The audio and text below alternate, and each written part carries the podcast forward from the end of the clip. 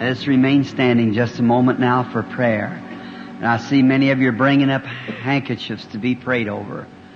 Uh, we, we believe in that. Amen. Some of the greatest things that we have to happen in these days is the international ministry of praying over handkerchiefs. Great things take place. And we're so happy for it. We're always glad to do anything that we can to help others. I want everyone to bow with me now and we'll offer prayer. Our Heavenly Father, we are happy tonight to be alive, Yes.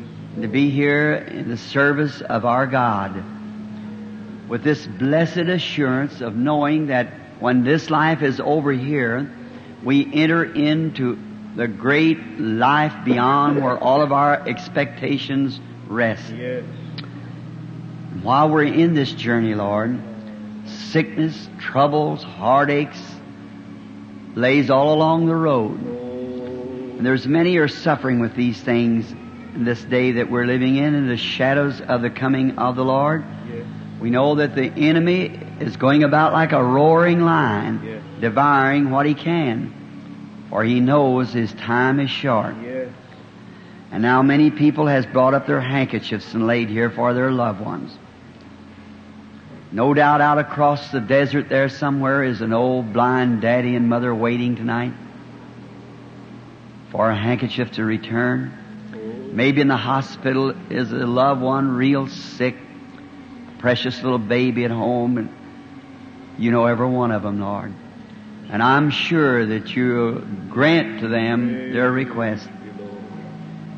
And as I just lay my hands upon them, Lord. In the representative way of the name of Jesus Christ. And we believe that it was written in the scripture that they're taken from the body of St. Paul, handkerchiefs or aprons. And it was tokens of their faith in that apostle. He's come on long years ago and is immortal tonight. But the Spirit of God remains the same for those who believe the same. And I pray that you'll grant every request.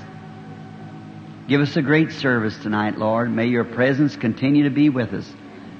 Give to us the desires of our hearts, and we trust that it'll be all in your divine will to do this. In Jesus' name we ask it. Amen. Amen. Be seated.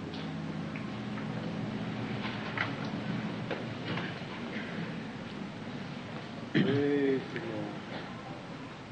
Such a, a wonderful time of fellowship this morning in the the breakfast, the ministerial breakfast. I got acquainted with many of the brethren that I never knew before, and come to find out our chairman here was a Arky. And they told me if you take all the Arkies and Okies out of California, you haven't got nothing left but a desert. So, so I kind of believe it. How many here is from Arkansas or Oklahoma? One. I, I sure think that's right. Well, I think some of the truest old hearts that ever beats under them old Arkansas shirts and Okies. I kind of hold a little to Oklahoma. My mother used to live in Oklahoma, Tulsa, when she was a girl, and, and Arkansas was when I first got started in the meetings. It was down at Jonesboro, and Moark, and Texarkana, and down to Robinson Memorial Auditorium at at the Little Rock, up to Hot Springs, and all many of those places through there. Oklahoma City, Tulsa, and some of the finest people. I remember when we went to Jonesboro, it was one of my first great meetings after leaving St. Louis, and a little Daugherty girl was healed, which stirred the whole St. Louis. There we had tens of thousands of people gathered. We went to Arkansas, and it's the first time on a broadcast that I ever was on a broadcast. And the paper stated, I believe there was 28,000 people attending the meeting. They were all over the country for 40 miles around. You couldn't hardly get a place, but what had tents and everything setting. People with their children laying under old cotton trucks and holding pieces of cloth over them while it was raining. I never forget one night there. I know I don't want to get started on testimonies tonight. I'd coming from I told them I was going to pray for all of them before they left, but I sure had to take it back. So many you couldn't even get near the, and just kept getting more and more. The line would be for city blocks. And I remember one night I went out to pray for somebody. They had come down from some, that morning. I prayed all night that night, standing up. Got down, couldn't stand up no longer, and just on my knees praying for him as he come by. And there'd been a shoe cobbler blind from up somewhere above, forget the name of the city now, uh, close to Jonesboro, about 30, 40 miles, and he'd been blind for years. And the Holy Spirit had pronounced him healed. And he went around, come back in line again, said, You said, sir, I was healed. My eyes are not open. I said, That has nothing to do with it. You told me you believe me. He said, I do. I said, Then why are you questioning me? And so he said, He went on, he said, Just keep saying, Praise the Lord for my sight. And he was going home that morning about five o'clock, uh, being driven by, I believe it was his son in a, an old Model A car and going up the road and he was sitting in the back seat saying, praise the Lord for my sight. His eyes come open. And he um, just about alarmed the whole country. And so he run into the Catholic church that morning with his hat on the end of his canes, whirling around like this, praising God for having his sight. And, and went over in the Methodist church and they was going to have him arrested for disturbing the worship. Don't look like that would disturb anything, but, but, uh, it would, uh, so that night, I just wound my way into the platform and I seen some ushers motioning to me and there's a driver there. He said, I've got two more trips to make tonight bringing people in the hospital. I went outside to, got through to pray for some, a, woman is out there that was, they thought was dying with cancer. And she'd sold the f- blackberries that she'd canned to get the ambulance to bring her down. Her husband had, that's about all they had left. Made some quilts and they, she sold that. The Lord healed her. She got up out of the ambulance, went out the back, went on in, tried to get to the meeting. And I couldn't get back to the door again. There's so many piled in there that about distance of this walls to wall. And I just couldn't squeeze through. And one of the ushers come said, we'll pick you up in the back of the building. Nobody knows. You've been there about eight or ten days and no one yet had, had got, many had got into the place.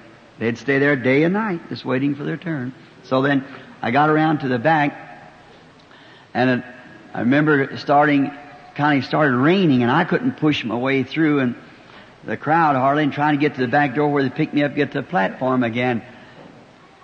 My colored brothers and sisters, tonight you've, excuse me for this remark and the way I shall say it, but it was, um, in them days they still had kind of a, a move of segregation in Arkansas.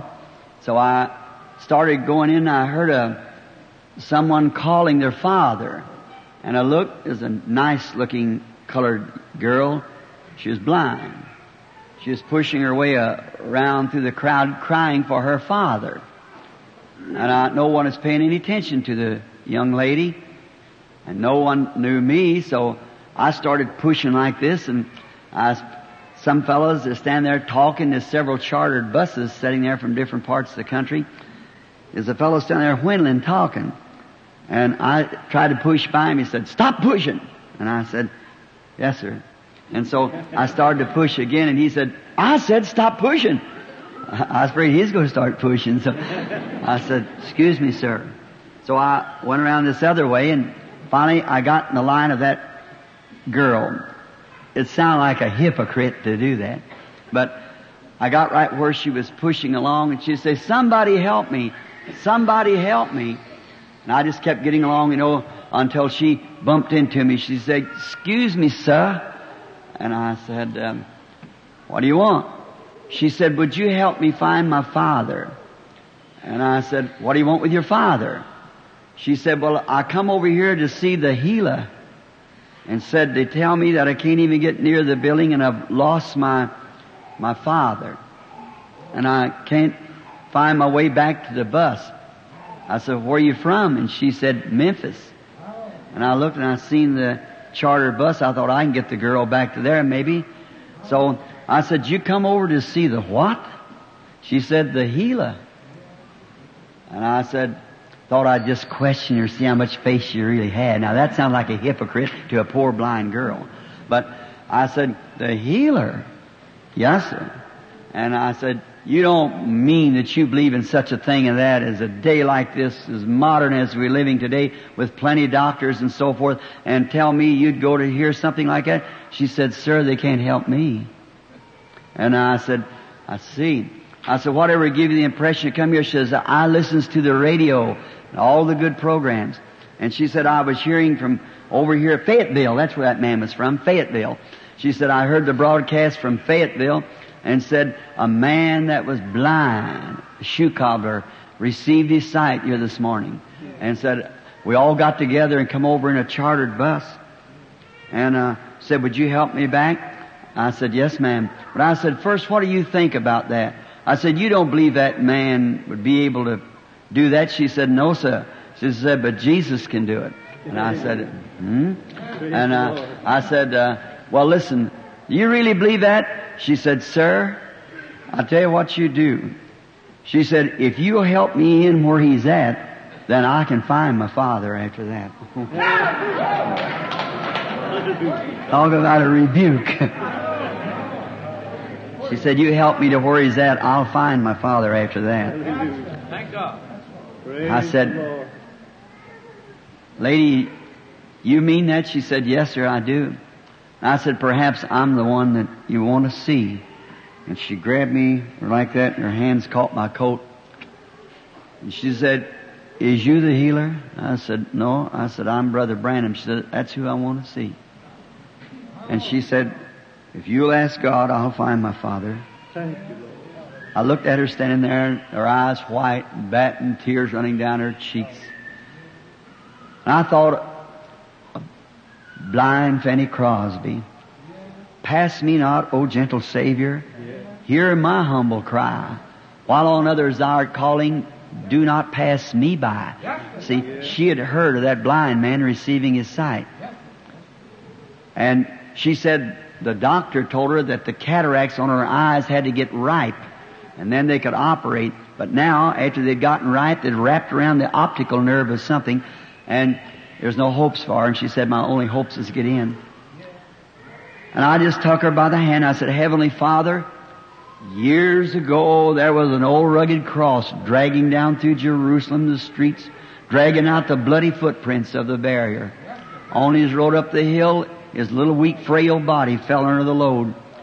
There was Simon the Cyrenian came and picked up the cross and helped him to bear it on. I said, here's one of his children tonight staggering in darkness, Lord. I'm sure you understand. She began to praise God. She could see. that was all it was to it. Praise the Lord. She had her sight. Hallelujah. There's been some great things happening in Arkansas. We're so thankful. Many of those testimonies, old times, I- guess when I cross over the bar, I, be many of them out here, I, just so many things comes in my mind about them old days and all down through the years and across the sea. Uh, testimonies wherever you stop somebody this morning in the meeting. The pastor here, his wife, she's sitting here. She is telling me about three times the Lord has called her in meetings like that. And she is cured of Hodgkin's disease. That's cancer, you know, so in a gland.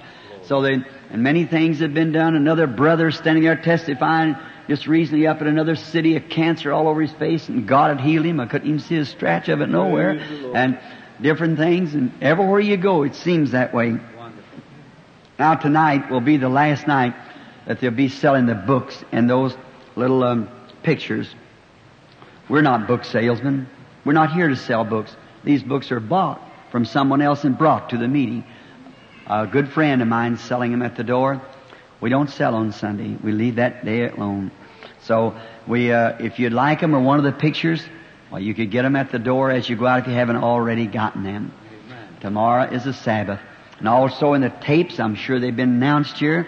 Now, in this meeting, I haven't tried any preaching because I knew that this is my first time here. I've tried to make it just as simple as it can be. But the Lord has given us some great messages, hundreds and hundreds of them. It's on tape, such as the seven church ages, the the uh, the beginning of the seed, and the um, oh, the lamb and dove and down from his glory and, and all kinds of uh, messages that it, it's, uh, t- I think the Lord blessed.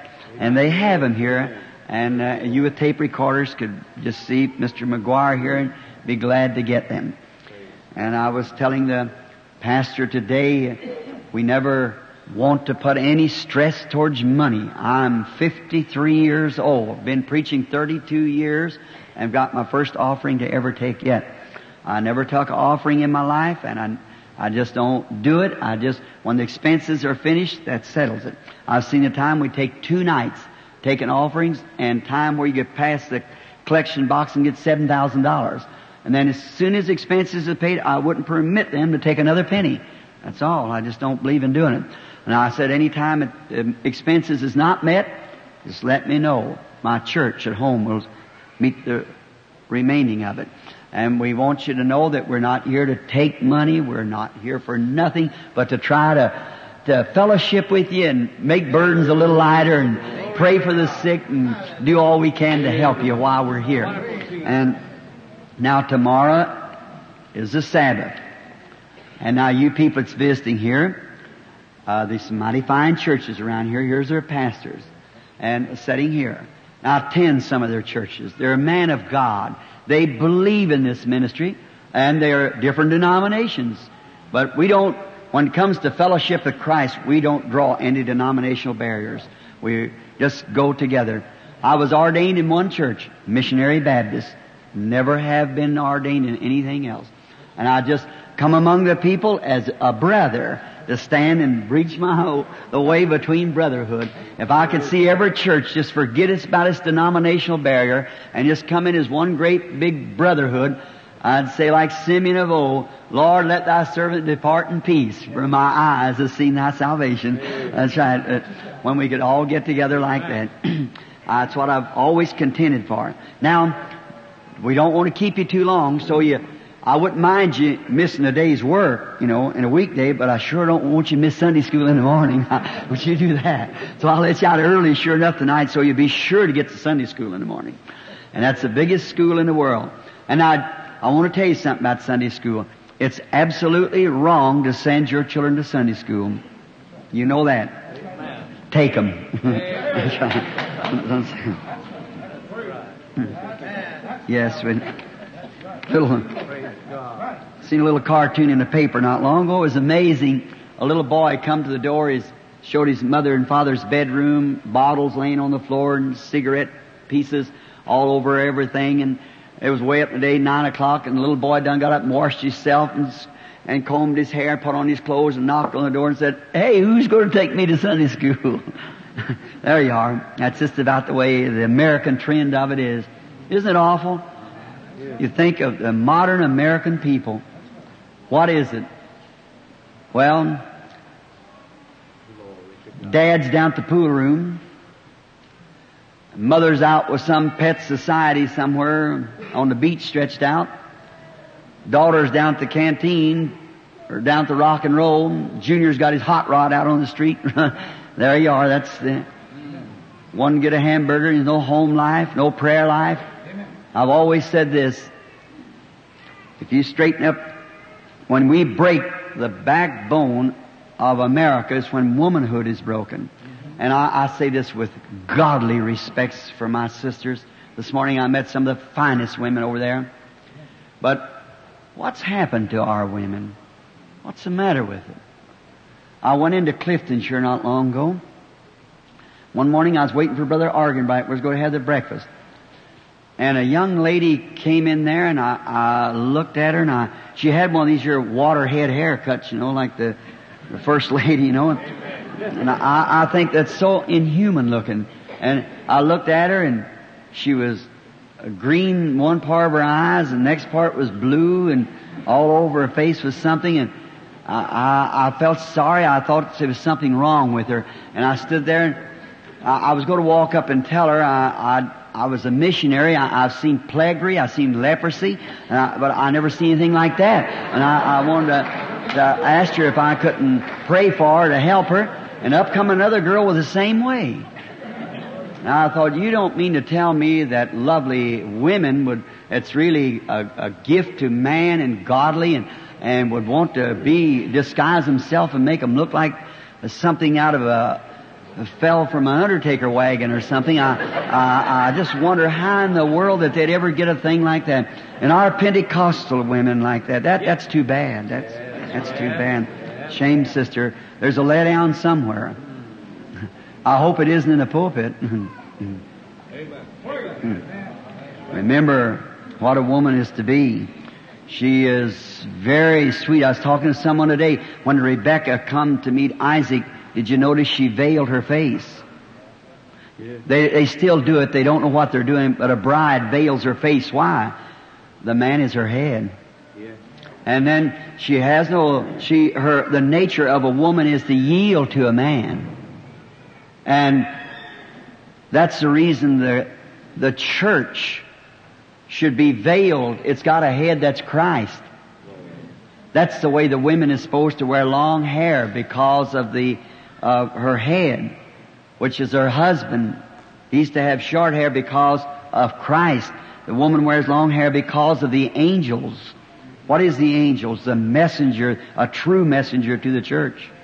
That's right. He'll always call it down and say it's wrong. And, and um, so forth. And uh, the church to be so yielded to Jesus that it don't claim its own head, its own headship. Christ is the headship of the church. Veiled, we not our own, but we're His. Uh, yielded to Him and Him alone. How beautiful. Let's read a little scripture now. I always like to read His Word because my word's a man's word. It'll fail, but that's God. It cannot fail. It can never fail. This scripture is found over in the seventh chapter of Luke, beginning with the 36th verse. And one of the Pharisees desired him that he would eat with him. And he went into the Pharisee's house and sat down to meat.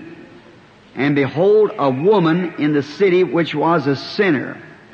When she knew that Jesus sat at meat in the Pharisee's house, brought an alabaster box of ointment and stood at his feet behind him weeping and began to wash his feet with the tears and did wipe them with the hairs of her head and kissed his feet and anointing them with the ointment.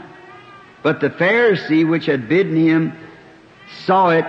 He spake within himself, saying, This man, if he were a prophet, me read that again. Now listen real close.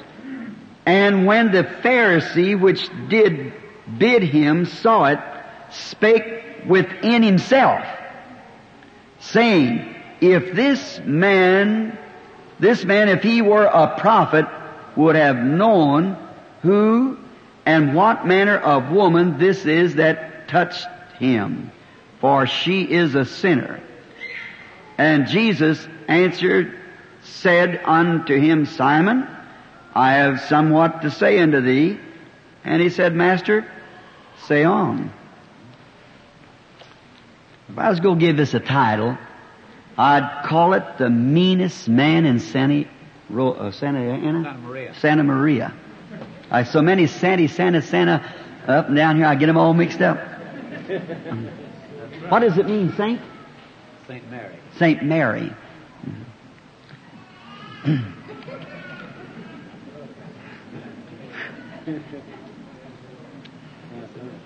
well, he must have been awfully tired when he just reached the top of the hill to look over towards Galilee. Been running all day long. And he, his legs were sticky with perspiration. His face was streaked where it had come down his face. His clothes were wet and sticky.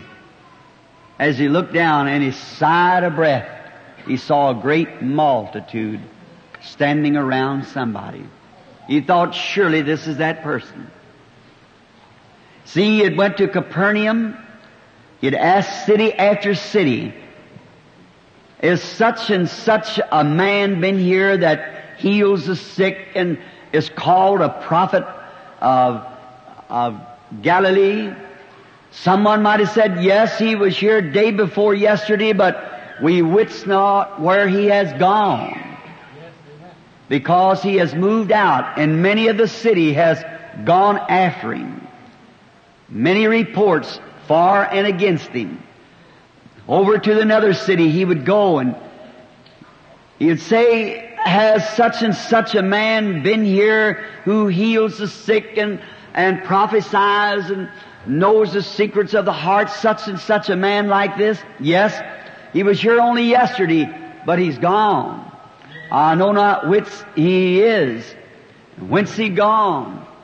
And on and on the story kept going on. Finally, see, he was a courier.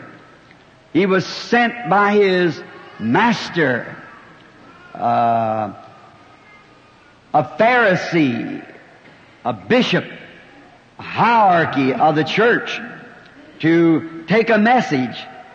And he had finally could sigh a breath of relief because he had seen the man in a distance that he was to deliver the message to. Now the message is very important because the priest had sent him, the Pharisee. And it was very important that he met this man. He was uh, detailed to do this and he must get to this man. And that was the greatest thing of his life is to carry out a message for this priest to get to Jesus of Nazareth. And finally pushing his way down the hill after catching his breath and pushing his way into the crowd, he must have got, it might have been uh, Nathaniel, or maybe it was Philip, because he was kind of the outer guard. Peter and Luke and the scribes that were writing down what he did and what he said was standing next to him.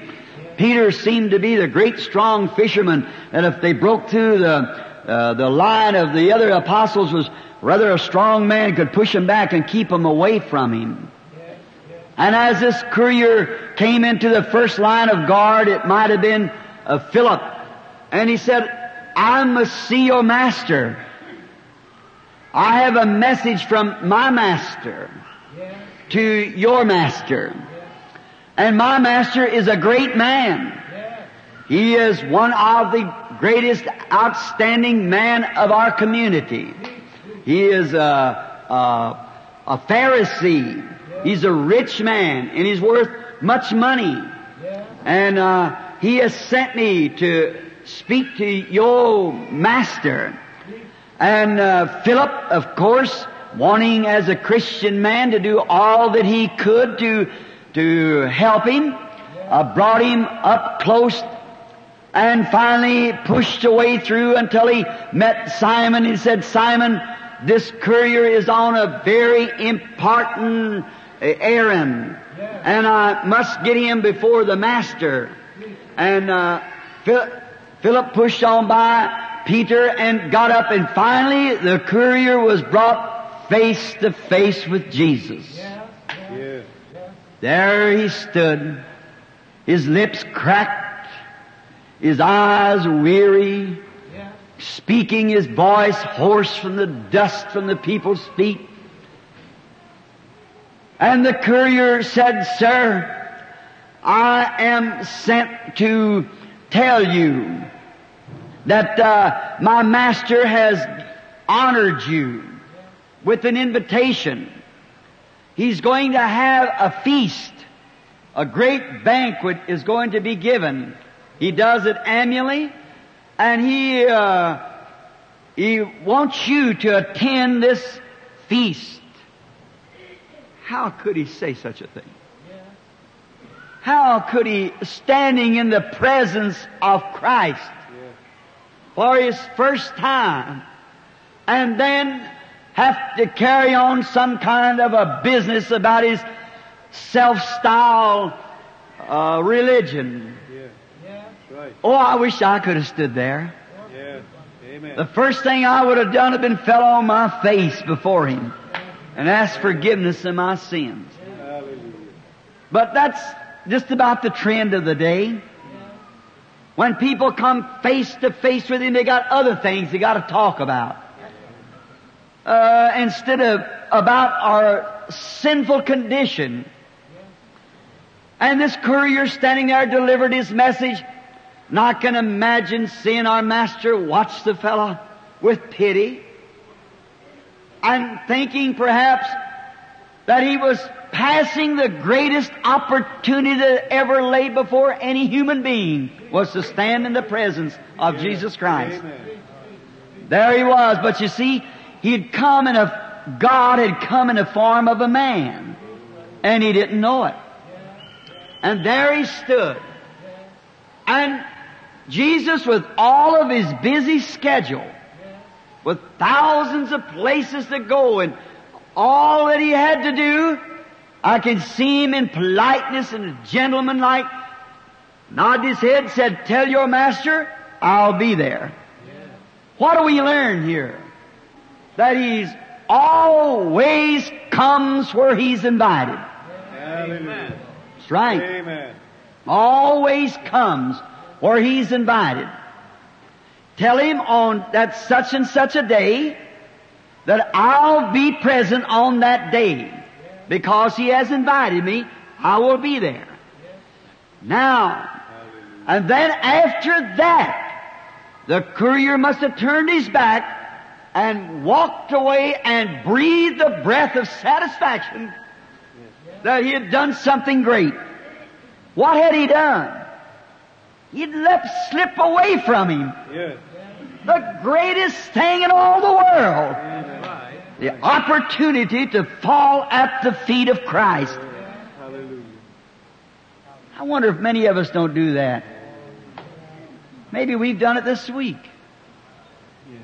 We might do it tonight.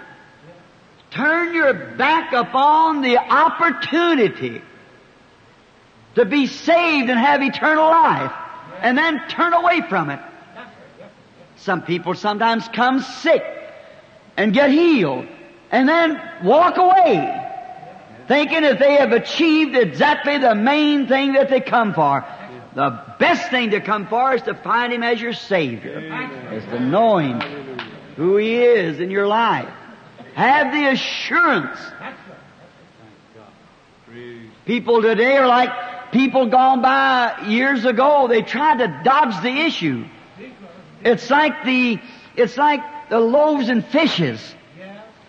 He was a great prophet as long as he healed the sick and performed miracles, but when he began to tell them the truth, they began to turn away from him. Amen. He wasn't popular no more then. Amen.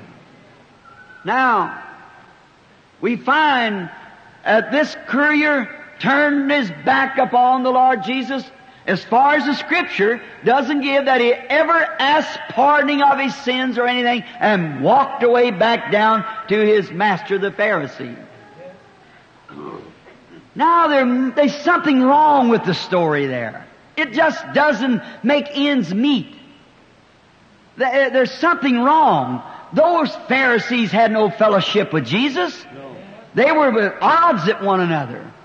They, uh, Jesus had no fellowship with them. He told them, said, you can pass seas, one proselyte, and then he's twofold more child of hell than he was before. He said, you blind leaders of the blind. Amen. He said, well did Isaiah speak of you. You got eyes and can't see and ears and can't hear. And how he rebuked them and, and bawled them out and, and then just one of them to invite him to dinner. If we put it in the street expression, we know there's a trump up the sleeve somewhere. Extra card somewhere. See? He's holding something. Because they have no fellowship with one another. It's just like you take the, the old couple and the young couple.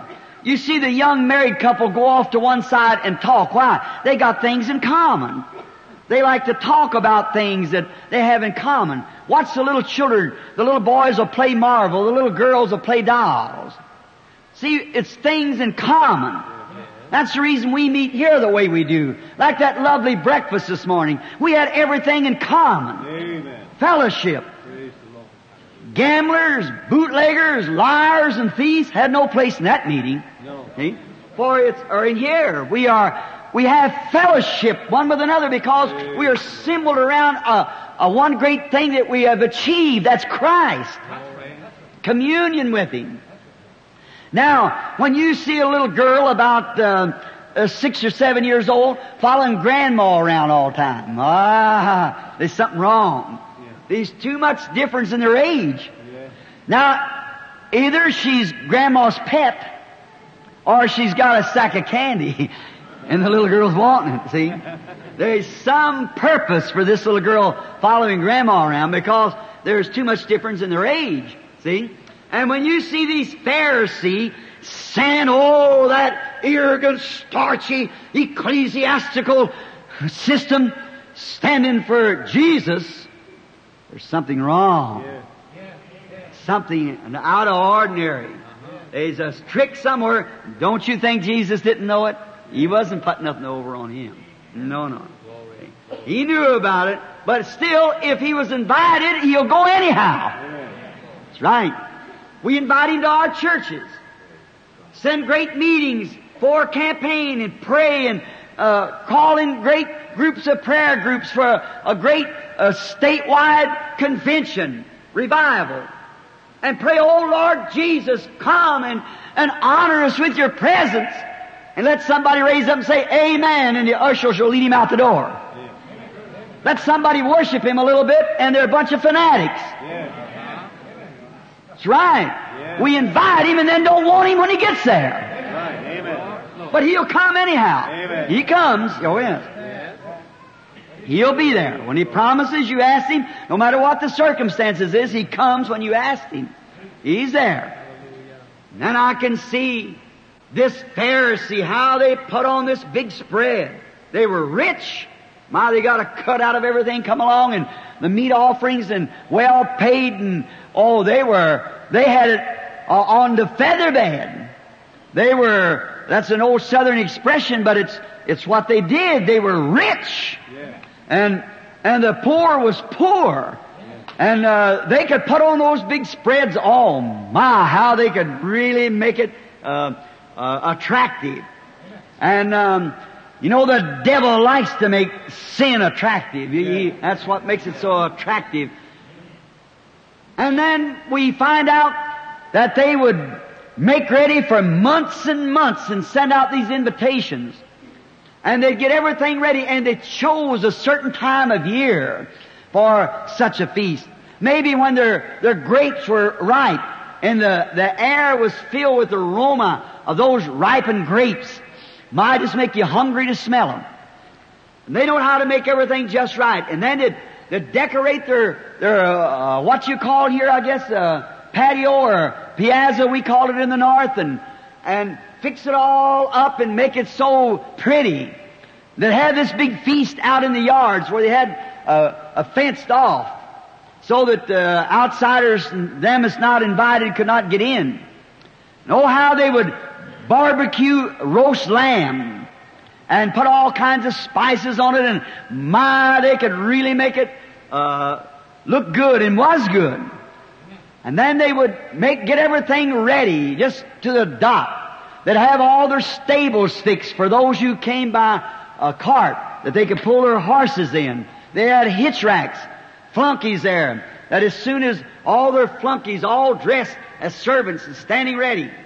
And when the chariot drove up, those who came by chariot, the flunky would take the chariot, go on down, take the horses out and the harness off of them and, and give them uh, fodder and so forth. And the one that rode on saddle remove the saddle and take care of the horse.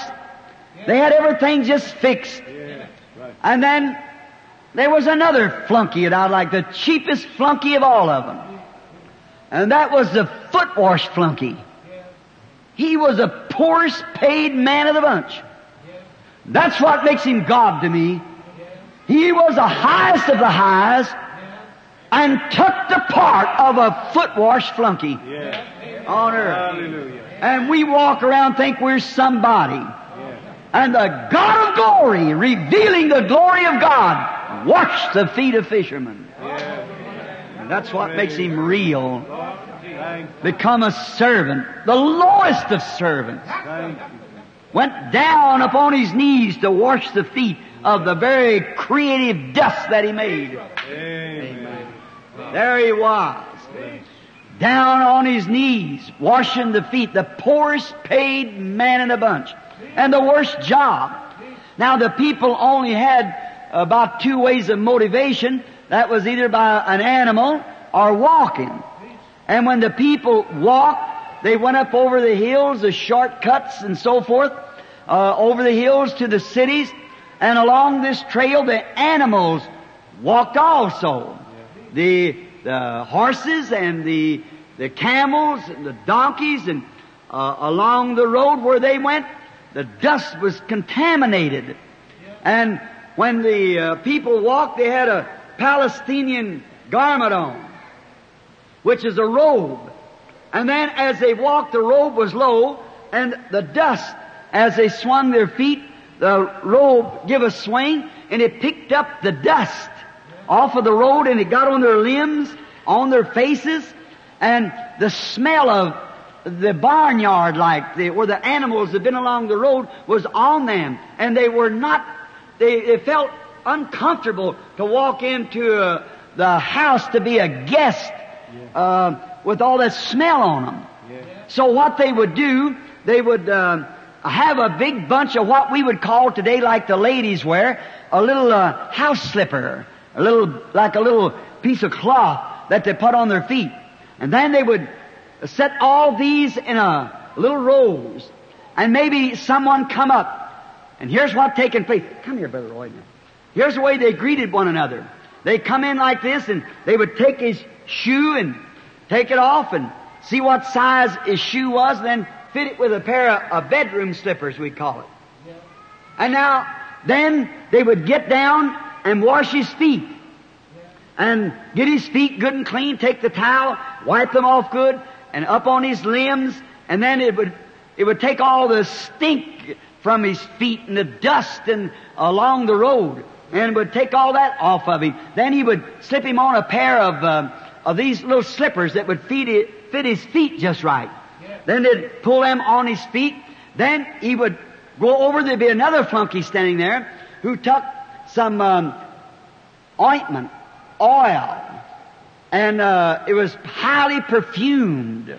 They get that perfume from a, a little apple that's from a rosebud that makes the perfume. And they'd make this perfume and pour it upon their hands, and they would wipe their hands, and then traveling in them days, that direct ray of that Palestinian sun was hot. It would burn their neck and their face. And then they'd take this perfume and oil and wipe their face and over their ears. Then he would hand him a towel. Then he would wipe his face and groom himself down. And then, see, he had his feet washed and a pair of slippers on. He had the dust off of him. And that had some kind of a like, uh, that perfume acted in a place like menthol would make you feel cool and refreshed. Groomed himself. And then he was ready then to, to meet the one who had invited him. Yeah. Now he didn't feel like meeting him all dirty. No. I hope you people are catching the similarity of that Amen. of when we go to meet God. Amen. See? It's got Praise to be washed Lord. to sacrifice always. And it was groomed and ready, prepared. And that's the way we get to when we go to meet God. Amen. We've got to first come and be washed by the water of the Word. Right. Perfume with anointing oil that went on Aaron's beard that run all the way to the hems of his skirts. Brotherly love. Hallelujah. to enter into this holy holy. Then, when he went to the party that had invited him, when he come in his presence, now what if he come in with dirty, stinking feet and dirt all over him? He smelt bad. He would, he kind of feel bad. He would shun him. But then, after he had had his feet washed and been anointed, like we get anointed with the Holy Spirit, you see, Hallelujah. and then all groomed. Then he walked into the master of the house, master of ceremony, and he was um, he was ready to meet him. And here's the way they did it: they caught one another by the hand like this, Now what if he's all stinky? He wouldn't want to pull up against him. But you see, he's groomed now. Amen. He's ready for it. So they Amen. embrace one another like this. And then he was welcome. Now that last handshake, thank you, the last handshake made him welcome. But he had a preparation first before he got that handshake and many times a kiss on the neck. He kissed him, welcome. Take his hand, hug him, and kiss him on both sides of the neck. That man, he was welcome. Now he wouldn't feel like letting him kiss him with all that dust and stink on him. See? But that preparation is made. Amen. Oh my! Amen. If we can get it, Yes. the prepar. You remember in the parable how one man come in without a wedding garment? Yes. He'd come by the door of some denomination. He hadn't come by. He'd come by a window, not the door. Yes. Or if he'd come by the door, he'd got a robe. He'd come down the way of some creed or denomination.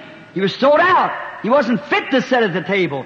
He must first he must be washed and made groomed and anointed. Then he was ready to come in. And when, as long as he being the guest and he had been invited and had been, the last thing was shake his hand and kiss him on the cheek or on the neck. And that kissed him welcome. Amen. Oh, he was a full-fledged brother then. Amen. Amen. The. Yes, he was welcome then. Go into the refrigerator and get yourself a big Dagwood sandwich and lay down across the bed. You're home. See, you're welcome as long as you get that kiss of welcome, like the prodigal son, you know, returning. As long as you get the kiss of welcome. Now it was all right. So this day had been set, and everything had been made ready, and all the lambs had been killed, and and the barbecue was going on, the roasted lamb. Oh my, the air around over the city and down in the valley were just, the aroma had just lit up the whole place. Mixed up with the wine and the grapes and so forth, and the, the very best of wine they used, and the best of everything because they could afford the best. Yes. And they had everything ready. All the flunkies were standing at place. Towels on shoulders. Every man at his place. Up come the carriage and away went the flunky with him and in he come the feet washing and so forth. On and on and on. What a day. Yes. Old Pharisee was having him a time. Now, I'm going to tell you what I think he had up his sleeve. I'm going to take it from conception of what the Bible says about them fellows. They did not believe he was a prophet. Yes, that's right. They couldn't Amen. believe it. They called him Beelzebub, a fortune teller. Yes. And they could not think that man to be a prophet. See, you might not have thought of these things before, but the whole scripture's so full of it. Amen. See? Just the way you're looking at it. Notice. And they didn't believe he was a prophet. So I'd imagine old Pharisee said, now I've invited Rabbi so-and-so and Rabbi so-and-so, and I've got to have some main entertainment. And I'll just get that hoaxer down here, and you know what we'll do? I'll show him up. I'll prove that he's not a prophet. Yes. Rabbi Belinsky over here, he believes that he's just, uh, he's a faker. He don't believe because he's too much against our organizations. So he, uh, he just, uh, we can't believe if he was a real prophet, he'd be a Pharisee and stand for the things that we stand for. Hallelujah. My, that old spirit never did die. The man is on died, but you see, God and the devil. The devil takes his man, but his spirit remains. Right. The same spirit remains on down through the ages. And God takes his man, but never his spirit. It comes on too. So it's been a battle all the way through. And you've got to make your choice. So the one disbeliever and the believer. And the belie- disbeliever is always some styled up, self-styled something, you know, and, and we find out that sometimes God works in such humble ways. he just puts it over the eyes of them guys. Yes. So then, they didn't believe he was a prophet. Now I can imagine old Bishop Pharisee standing around saying, you know what? When I get him over here, I'll pull a good one on him, and I'll get him in here, and we'll prove that he's not a prophet, and, you know what? My, I imagine my association will make me district presbyter the next time or something, you know, give him some great thing cause he really exposed this fella, you know. He was really, didn't believe it. He was a prophet, so he, he had him down there. So when all the association come together and all of them, I imagine this having a good time, toasting and drinking and having a big time. You can hear old Pharisee above all of them up there, you know, just carrying on. My, what a time they were having. Great time. And now let's look around a minute.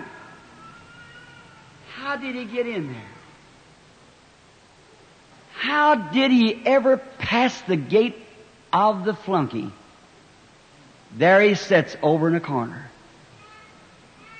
He's right on time. He's always on time. Amen. Yeah. And there he sits in the corner.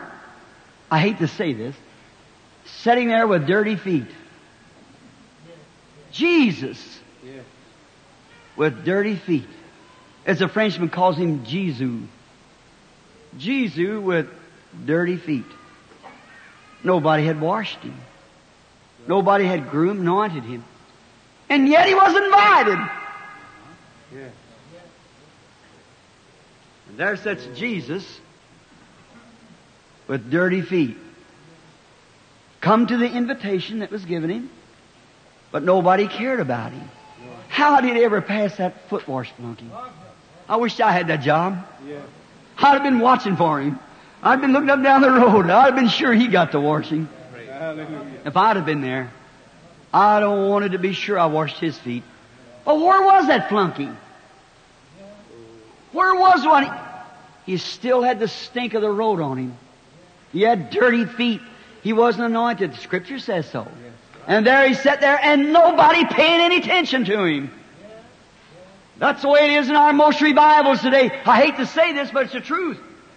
We invite him and try to ignore him. Yes. Yes.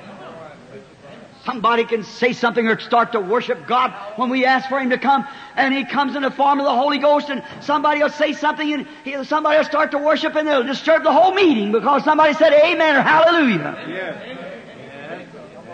That's right. Ignore Him. And if somebody would say a certain person said Amen, Hallelujah, they'd say Holy Roller, or some dirty name. Yes. Jesus with dirty feet. God, what's the matter with this generation of people? Where are they at? What's happened? Jesus with dirty feet. Sitting among the people where he's invited and with a dirty name. There he sits there, stink of the road on him. Everything that they can throw on to him, of the people that worships him, they throw it on. Call him a bunch of riffraff and everything else. Jesus with dirty feet. But he never said a word, he just sat there with his head down. A wallflower, as we'd call it at the party. That's what he is today at the worship. At the worship where we're supposed to be representing Pentecost. He becomes a wallflower. Here not long ago, a noted evangelist was a Shreveport. And he was preaching, and he's a fiery preacher too. And he was preaching away, and one precious Pentecostal brother was used to praising God, and the Holy Spirit fell in the heart. Glory to God! And this evangelist turned around and said, Shut your mouth! You disturb me. Well, you disturb me when you don't say glory to God. I, I think something's happened. I used to have an old dog. Poor old fellow, he sent me through school by hunting.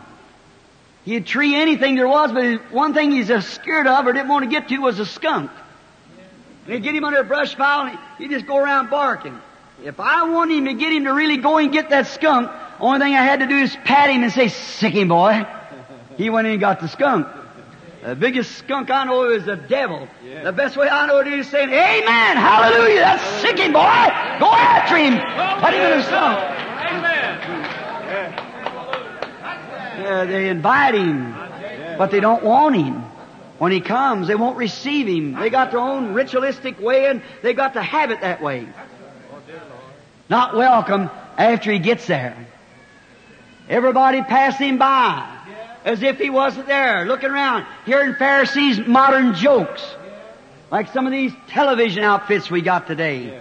People would rather stay home and watch some uh, Ricky get up down there with a television outfit and crack some kind of a joke, or some woman's been married four or five times and so forth, and stay to hear that and love that better than they love prayer meeting on Wednesday night. Yes. Well, no wonder the revival's gone. Amen. You can't build a church up on embers or coals, some phoenix. You can't do it. Oh, burnt over coals, you've got to have somebody, their heart's on fire. They're looking for something, something to take place. Watching every service right there at the spot, watching. We invite him and call for him and then don't want him when he gets there. Just ignore him, let him alone. Don't pay no attention to him. His word can be read or preached and just sit and let it go on by. Maybe taking that good nap while you're doing it. See? Not interested. Watching. Watching for the coming of the Lord. We've invited him, want him come, the Lord Jesus come. And yet we don't seem to ignore it when he gets among us. There he sat there. Yet he come. I wonder why.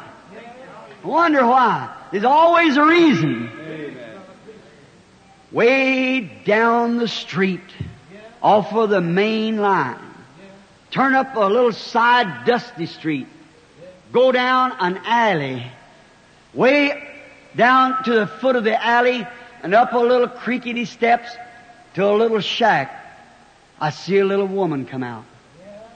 She looks around. Where is everybody? She creaks down the steps. Oh, I believe she's a pretty little woman. And she come walking down the steps. She took the long road, true. But maybe, you know, it might have been some parent let her do that.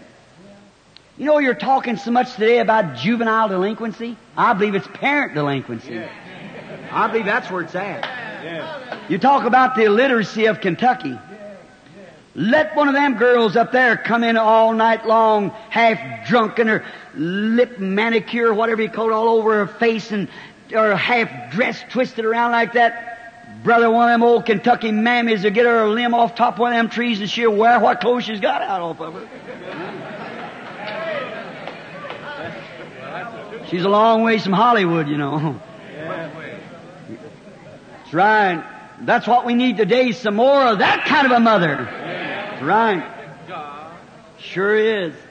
Then we find that she slips down the steps, down into the alley, looks everywhere. There's, where is everybody? You see, the child had been turned out. Nobody cared for. That's what makes a many a girl go wrong. Because there's nobody seems to care for her. There'd be half of them wouldn't be the way they are if there's somebody could would care for them. Instead of mother and daddy out somewhere carrying on in a bar room and letting their girl go anywhere they ought to be at home praying, their Bible open, pleading for like Job was for his children, prevent sure they do sin. Yes. He'd have a sacrifice for them. Hallelujah. We need more prayer and more homes consecrated to God. That's right. Now, probably her parents was the delinquent kind that went off. Let her go. The poor girl earned her living by uh, immoral living. You know what I mean. And so that's the way she had of, of making a livelihood. We know it was horrible. But yet maybe she had been, we're going to think that she was turned into that because there's some good behind the woman that proved it. Yes. Right. Amen. Something back there was real. Yes. Then I believe Jesus knew that when the Pharisee asked him. Yes. Sure. He's going for that soul. Then we find out that she slips down to the other street. She looks up and down. Her big pretty eyes glazed all around. Well, where is everybody? She walks down through the streets. It's all vacant. Now the poor people couldn't come to these feasts. But you know, they'd come to the fence. They'd smell that aroma and their stomachs would just growl. They wanted to do something to eat so bad. But they couldn't come in. These rich had it and they kept it. It's just for the rich. So she looked around, she walked down, directly she smelled something. Her poor little old empty stomach began to cry for something. Mm, mm, oh, that's right. I remember on the advertisement the Bishop Pharisee up there is having uh, his uh, great annual meeting. Well, I guess there'll be nothing for me to do today but walk around. Now, she was an outcast from anyone, you know. So she, um, I just watch her. She slips up close and she had to be careful not to get around where other people was. They'd see her because they'd pick up a stone and run her away. So a lot of that self-styled Phariseeism goes today too. That's right. Right. Yeah. They need a handout. Remember from whence you came from too, see, before you cast the stone at somebody else. Now, there I see her as she walks up towards the gate. Poor little feller was hungry. She could smell that roasted lamb and oh how she'd like to have eaten it. And she got back behind the crowd, walking around, she could smell it. She at least could enjoy smelling the aroma as the air blew it out from the big barbecue pits in there, and she could hear a Pharisee above all of them. Ho, ho, ho, ho, ho, Bishop, I want to ask you something. Doctor, come over here, you know. And so, uh, she listened at him for a few minutes, and she walked on by a little further. She got up on a little place, a little high, so she see over their head. She began to look around over in the yard. And she seen all the guests, how pretty and groomed they was, and how their clothes just one and that, and a priest with all of his lace gowns and everything, standing around how wonderfully it was, and look, hanging around there, poor little hungry children hanging onto the fence, crying for something to eat. Look at a little old weak mother standing there holding a little baby, and her lips quivering, her mouth watering for something to eat, and them in there going on the way they were going. And you know, all at once, her eyes caught a sight. There's something about him, I don't know. Yeah. If your eyes ever catch a glimpse of him, you know it. Yeah. That is, if you're ordained to life. Yeah. Otherwise, you can look right across him and never pay no attention to it. But if you've been ordained to life, the first view, he's different. She looked. She said, that little fella sitting over there, you know, there's something about him that's, that's different. What is there about that man? Who is he, wonder? Why, he's not even washed. How did he get in there? He had to be invited or he could not have come. And there he is sitting there and not made welcome. His feet's dirty. And look, at everybody's just, his disciples couldn't come. They wasn't invited. They had to stay outside. She moves on. Now listen at her. She hears a conversation. And it was one of the disciples said, wonder why they haven't groomed our master. There he sits there. And she began to put two and two together. That must be that prophet. Yes. Oh, yeah. Oh, That must be the one that they drugged that woman of my kind before him and asked for to stone him to death or stone her to death. And he said, the first one without sin cast the first stone. Oh, this is my opportunity. What a difference from that paid courier. This is my opportunity. There he is. If I could only get to him. But he's fenced off from me. There's a many a hungry heart in Methodist, Baptist, Presbyterian, Catholic and all fenced off from him with creeds. If I could only get to him. And she looks and she sees him. She said, he needs to be tended to. He needs a service done to him. And I must do it. So she thought of it. Something struck her mind. Around she turns and down the street, down the alley, up those little creaky steps again, opened the latch on the door, went in, reached under the bed and pulled out her little um case of her little uh, little things that she cared for. She reached down the corner, pe- top of her stocking was there. She pulled it out. She counted about 30 pieces of Roman denarii. So she said, that's it. I'll do it. And she locks the box back and said, Oh, I can't. I can't do that. He's a prophet. He would know exactly where I got that money and how I got it. I can't do it. She starts to put it back in the box, but something says, he needs to be ministered to. Yeah. That's it. Oh, Hallelujah. hallelujah. Bless his name. No matter what you are. Hallelujah. He needs to be ministered to. And she picked up her sock again and I must do it. There was something inside of her. I must get to him. Down the little creaky steps she went, holding the, the money in her uh, a garment, and she went down to the street to where uh, one of these fellows was. You know that there's no profit by leaving Joseph in the pit, and, and uh, he's going to stay and keep his business open, whether anything did happen. You know, somebody come by. So she goes in and he raises up. You know, like some of the merchants of the day. Well, what do you want? you know, seeing who she was. What do you want in here anyhow? I want the best alabaster box that you got. I want the best one. Oh, that's what. God expects you to give Him your best. Not just a little time on the side, but He wants your best. He must have the best. And He might said, what do you want with this? Oh, it's for a special occasion. I must have it. Well, everybody's gone to, and she pours out the money up on top of the, the counter. Oh, of course. If there's some money in it, that's all right. He got up. Here he come.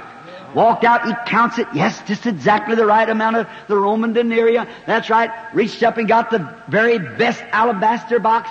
And she tucked it in her bosom. And out the door she went. And up along the side of the fence. She said, I can't get in here. I'm, I, I can't squeeze through there. I don't know how I'm going to get to there, but he needs a service done to him. And I'm going to get there some way. That's it. Amen. That's it. I'm going anyhow. Amen. I don't care what anybody says. I've got to get to him. Hallelujah. I must get there. Amen. She held this box and that's all the living she had.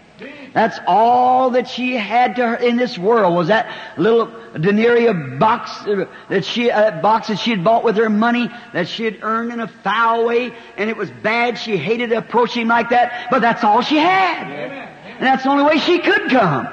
That's the only way you can come. That's the only way I can come. But he expects us to come if he needs to be there. Minister to. He's expecting us. There he's sitting there, just looked like he's waiting for her. Watching around.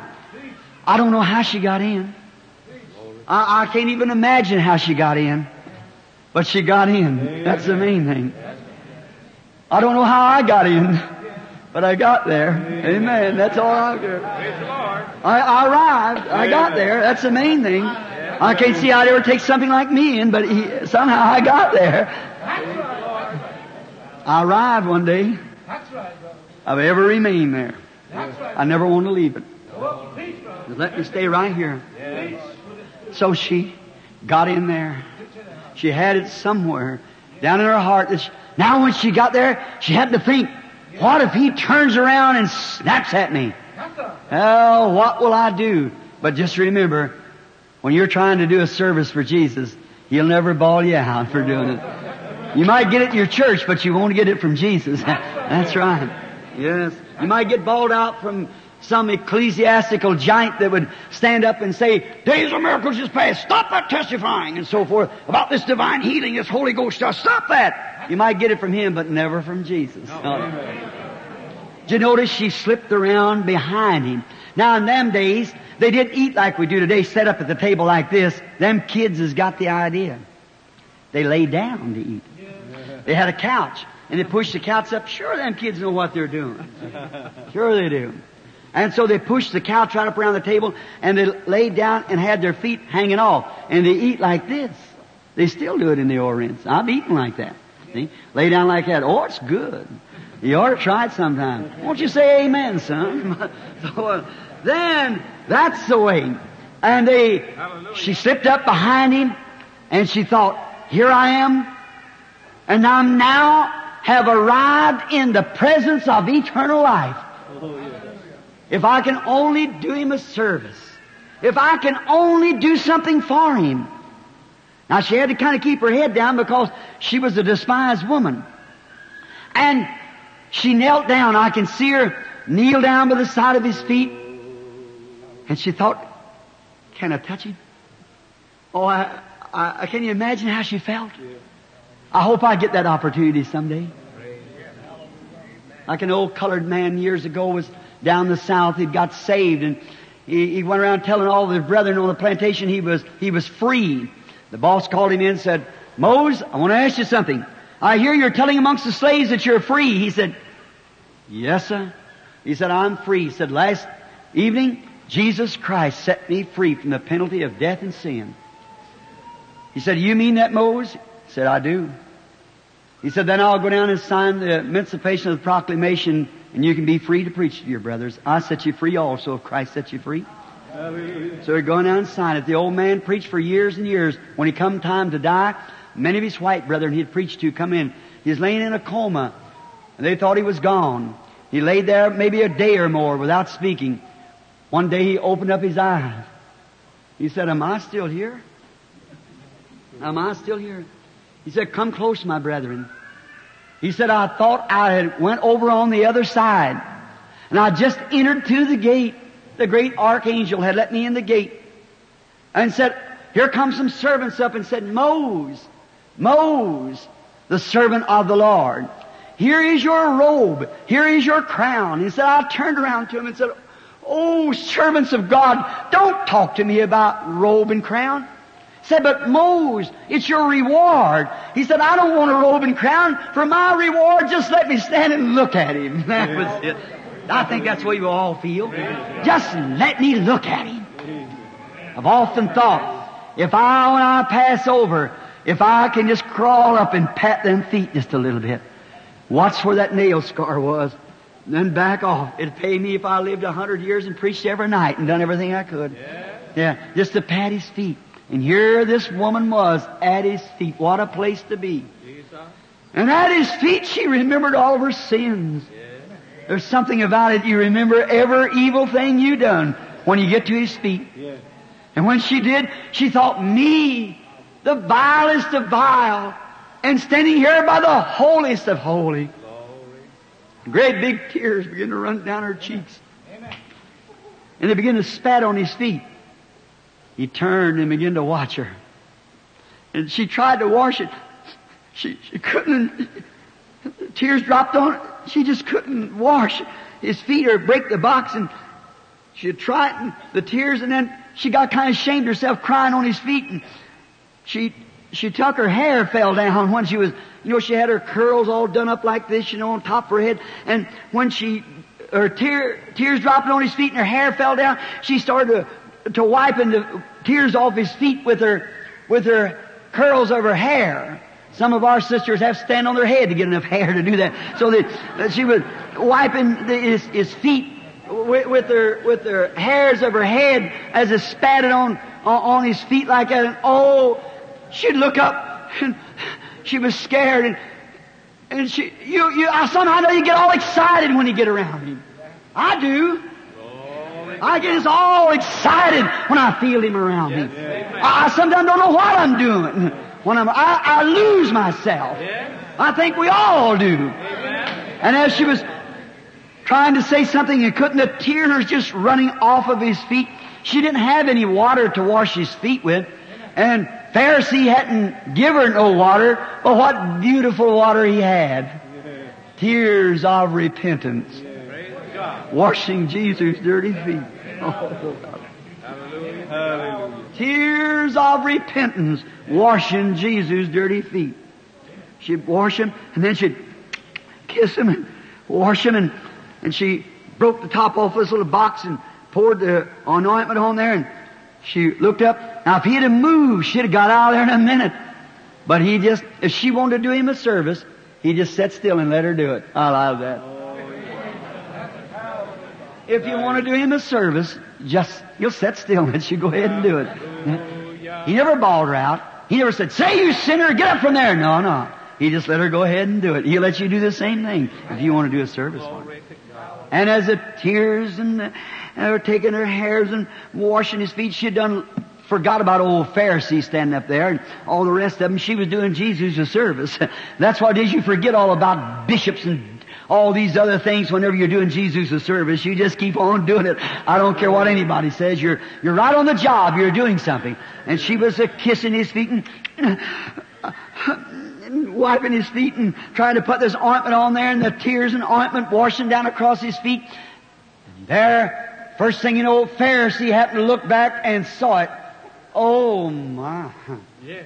He puffed out like a frog eating shot. He look up, mmm, my. He wanted all the brethren to see that, you know. Looky there. And he said within himself, if this man was a prophet, he would know what kind of a woman that was. If he was a prophet, he would know this kind of a woman, what she was. She proves, brethren, he's no prophet. But Jesus never said a thing. He just watched it. He just kept watching her. And she was doing the service that he ought to have done. So she just kept watching. And after a while, when she got through, you know, and she's scared then, afraid that she got his feet wiped off with her hairs, and here her mouth all greasy from that. Ah, That's just a mess. You know, somehow or another, you, you get in a mess when you get, get down before Christ. That's what's the matter with the people today. They're trying to dodge the new birth. You know, any birth is a mess. I don't care if it's in a pig pen or if it's in a pink decorated hospital room. Any birth is a mess and the new birth is the same thing. It's a mess.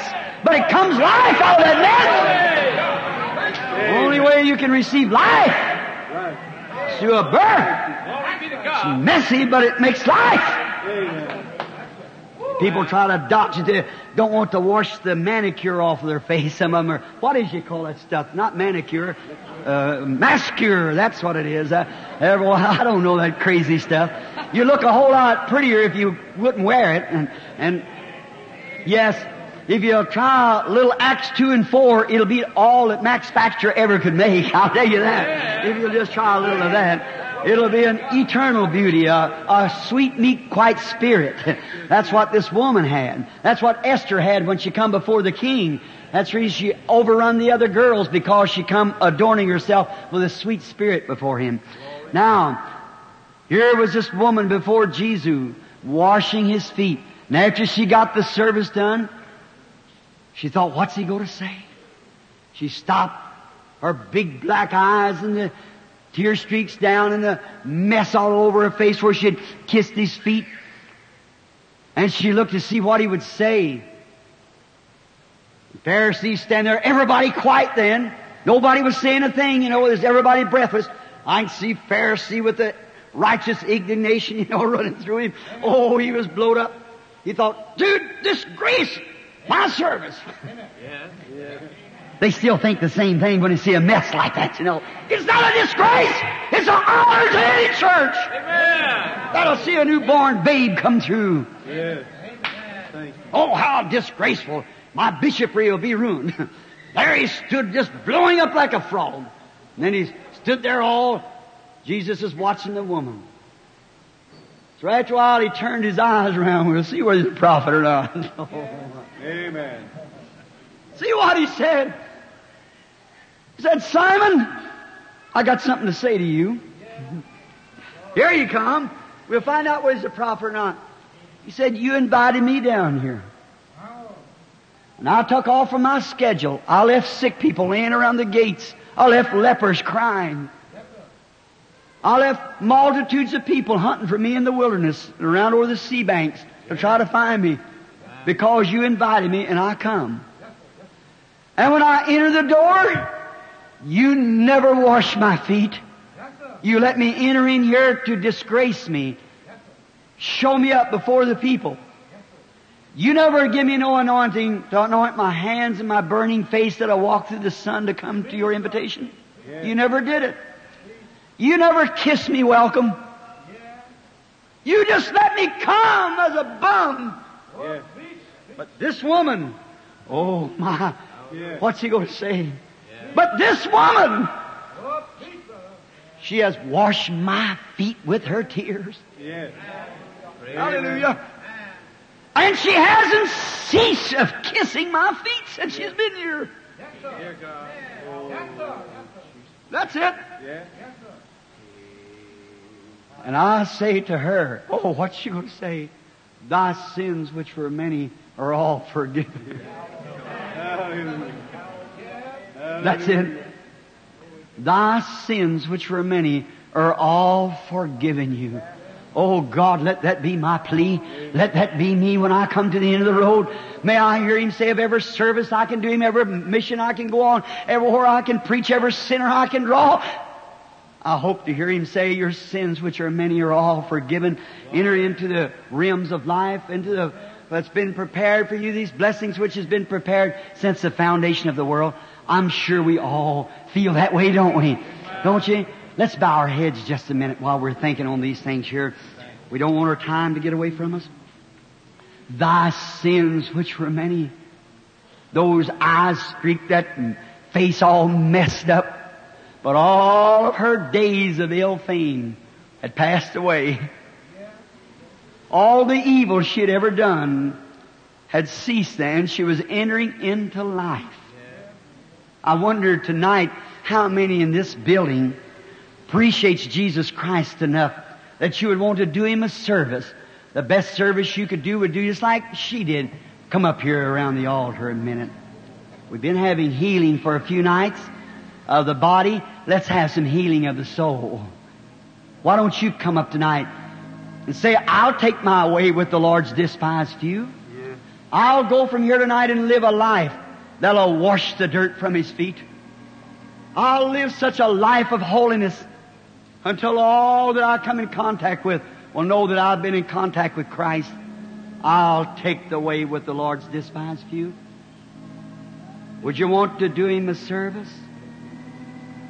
If you do, won't you come up here now and stand around the altar just a moment before we go farther in the service and stand here and say, I want to, I want to put my place out there to do a service for Jesus.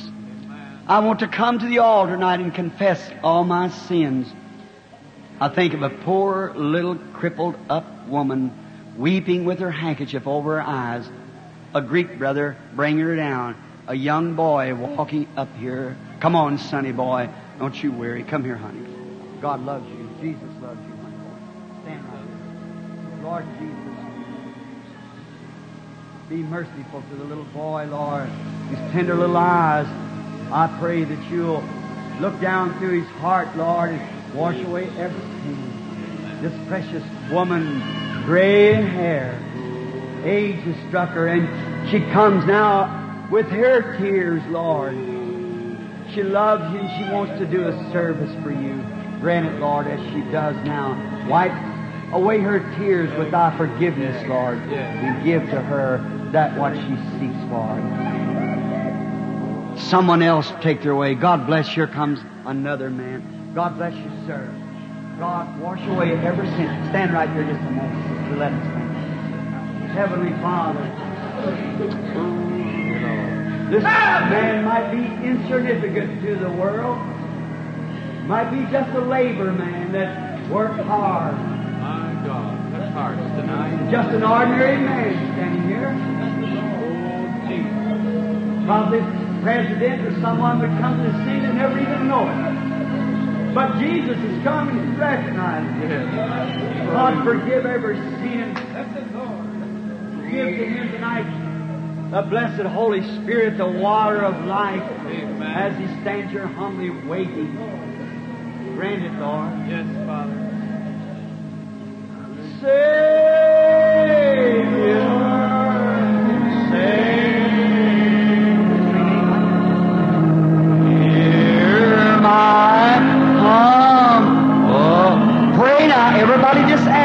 could I do you a service? Why on thou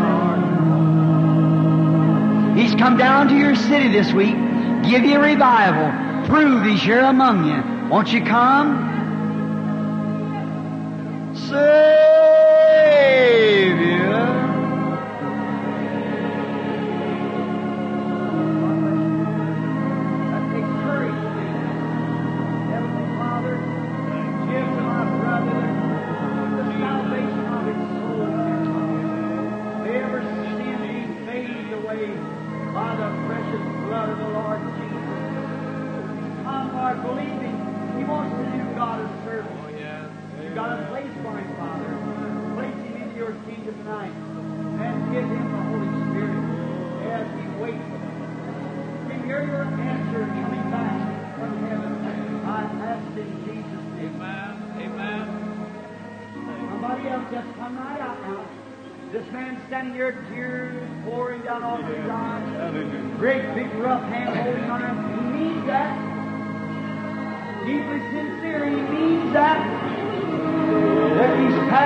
From death unto life right now. Here's a precious woman, another, another Spanish woman coming.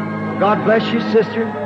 Heavenly Father, bless this our sister. May she do a service for Jesus of Nazareth tonight. With her life, wash all the shame away from that precious name of the Lord Jesus. Grant it, Lord. This little woman stooped in her shoulders. Our day's work has passed through here. Maybe these old feeble hands have stroked back the tears from a many little crying baby's cheek. Tonight, Lord, there's one hand who can stroke her tears away with forgiveness. That's the hand that stroked the woman. Accept thy sins, which are many, are all forgiven thee. Bless her, Lord. Grant this to her. God, another standing light is in here.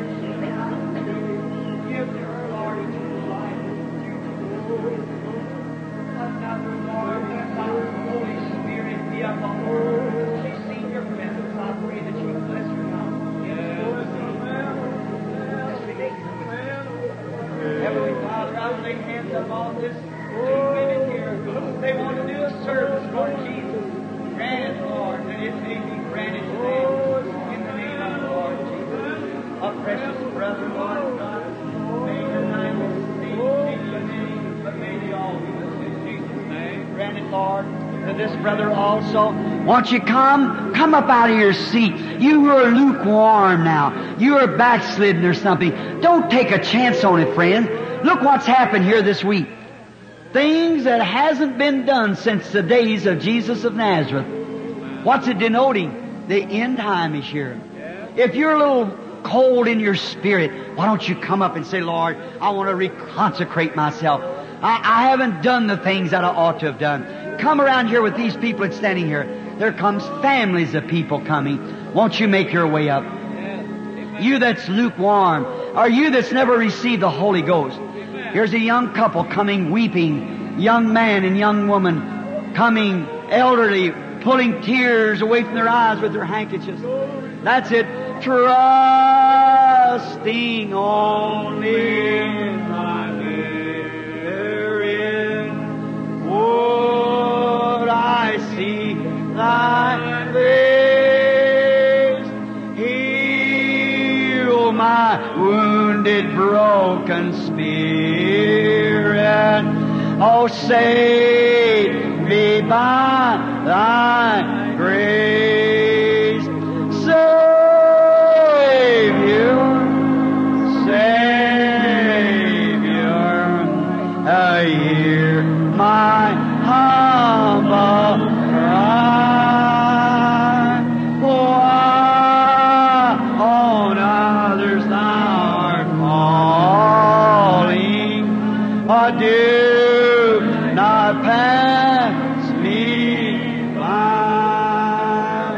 Won't you raise up?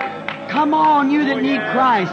Look what He's done this week. Remember, He's here now. That's thus saith the Lord. You know what I taught this morning at the breakfast? The Holy Spirit, the angel of God is right here now and keeps warning me, keep calling. Somebody's out there that should come. Come.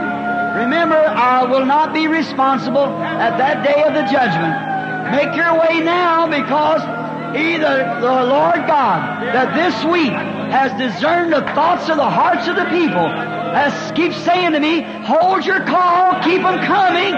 There's somebody out there should be coming. Savior,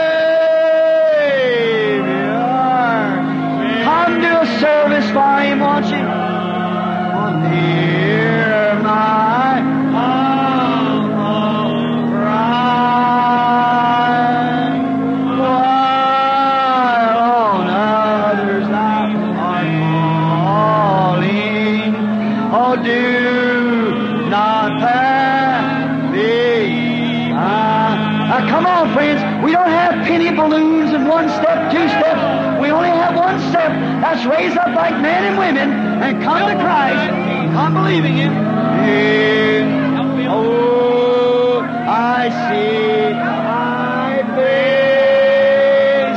Heal my wounded, broken spirit.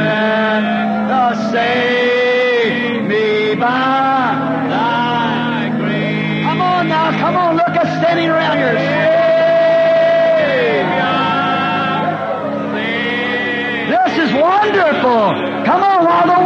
water's. Oh, Jesus,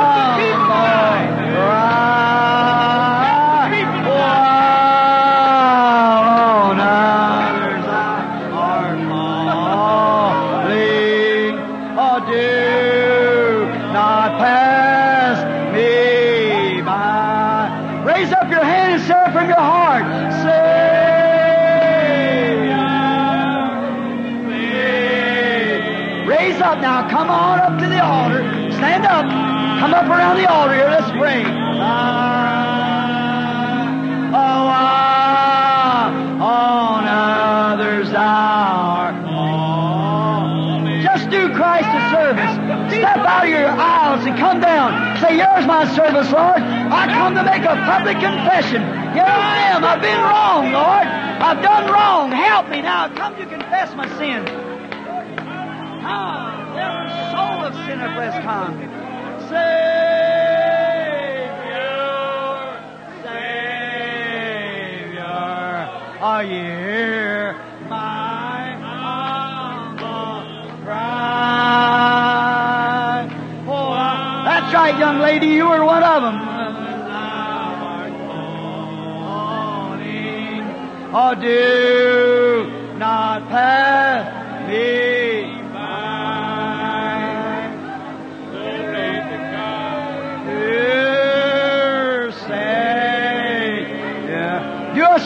for him now. Come up. Let the tears of repentance come. Oh, on others thou calling.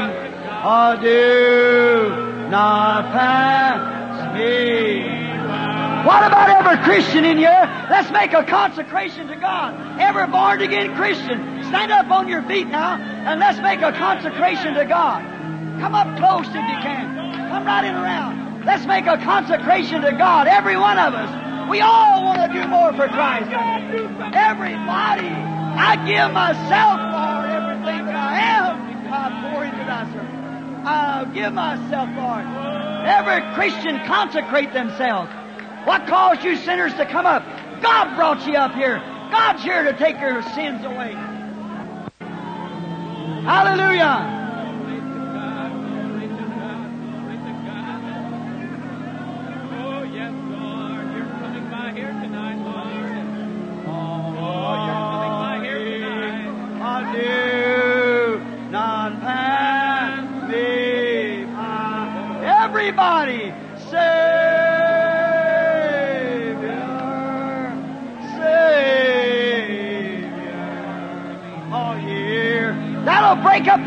The icicles. That'll start a revival. That'll start the fires burning. On others our calling. Do not pass me by. Now let's everyone give him a praise. Raise up your hands. Close your eyes. Pray. Just pray till God pours out the Holy Spirit upon this audience